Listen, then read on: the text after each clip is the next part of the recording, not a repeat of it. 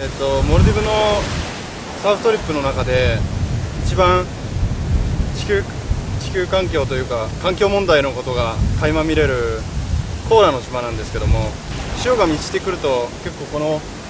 海岸線の砂を持ってったりでも木の根っこがむき出しになってたりするんですよ。どんどん潮が押し寄せるうちにこう倒れてしまってなかなかこれと同じ木を再生するのには長い年月がかかってきますし実際問題も50年持つか持たないかっていう話も出てましてかなり